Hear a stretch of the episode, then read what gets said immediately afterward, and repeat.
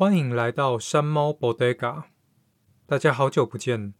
有一阵子没有更新了哦。最主要是因为上个礼拜我跑去波士顿出差，不然原定要在上礼拜出新集数的。另外有一个好消息就是，把我的衣柜改装成录音室的计划终于开始执行了。今天这一集就是在衣柜里面录的，希望可以让录音的时候的杂音降低，听起来比较专业。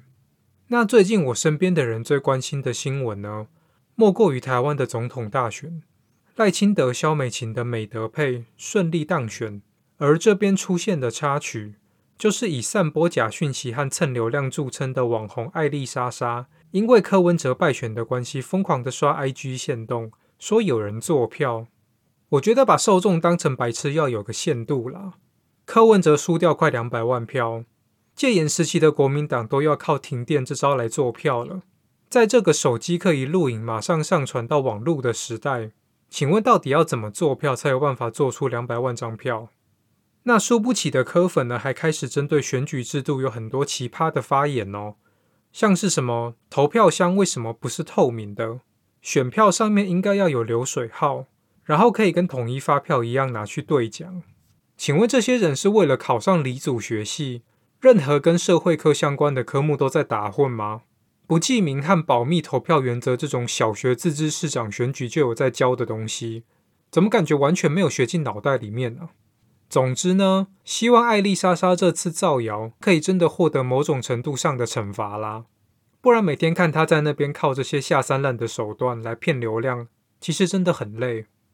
近况以及时事回顾完了之后呢，我们终于可以进入今天的正题了哦。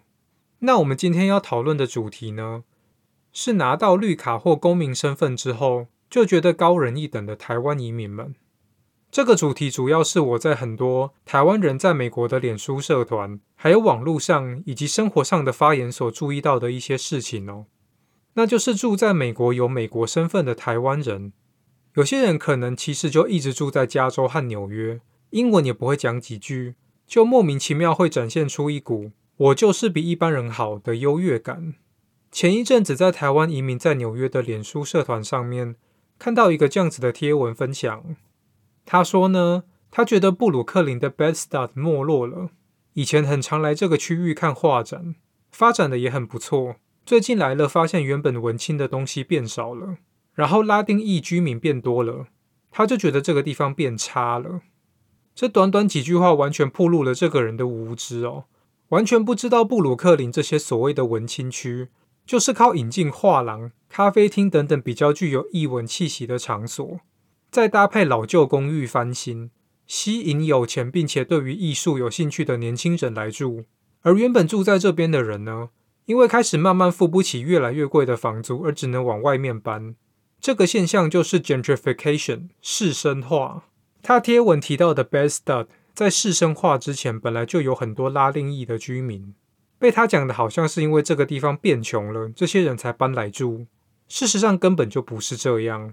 虽然这个东西只是个案啦，但其实我观察之下有很多台湾人有类似的心态，不知道为什么对自己一知半解的东西都有办法大放厥词，同时也会很习惯性的去歧视不是白人的人种，觉得黑人就是治安乱源， Latino 就很不可靠之类的。但如果有什么事情发生在自己身上，第一个会上来脸书上面靠背说自己是不是被种族歧视的，也通常都是这种人。那住在矽谷的台湾人更是毒瘤中的毒瘤哦。能住在矽谷的台湾人呢，年薪超过20-30万美金都是家常便饭。这些人又很容易和高薪或是非常有钱的中国人走得很近。一群有钱华人凑在一起，整天就是比谁买的房子比较好，谁开的车子比较贵。在网络上就很常出现一些价值观扭曲的发言。这些人领着矽谷的高薪资，住在离市区很远的郊区，安全到不行的富人区象牙塔里面，然后还很常说旧金山治安不好，就是因为民主党的什么什么政策。但事实上就是这些有钱的台湾科技新贵，早就和市区平民的生活脱节，根本就搞不清楚状况，还觉得他自己就是比较厉害，其他人没有办法做他的工作，领他的薪水就只是因为他们不够努力。在这之中延伸出来的就是那些矽谷爱炫耀的粉丝专业，专门骗没有来过美国生活、住在台湾的台湾人的流量。那我们之前就已经有专门一集在讲这些东西了哦，但实在是忍不住想要再抱怨一次啊。再来我想要讲的就是呢，我不知道这些在美国的台湾人是福斯新闻和右翼媒体看太多还是怎么样，很多在美国定居年纪比较大的人其实非常的反移民哦，看到任何比较宽松的移民政策改动就很喜欢大肆批评。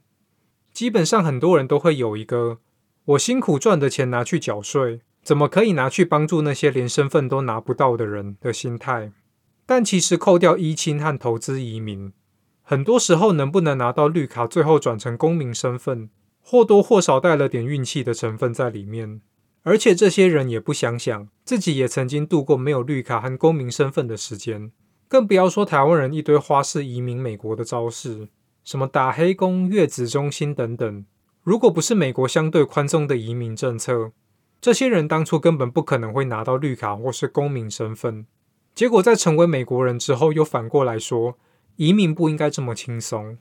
很多人甚至因此而在2016跟2020的时候投给了川普。我真的不是在开玩笑，我就有在几次饭局里面认识很大方坦诚他要投给川普的台湾移民。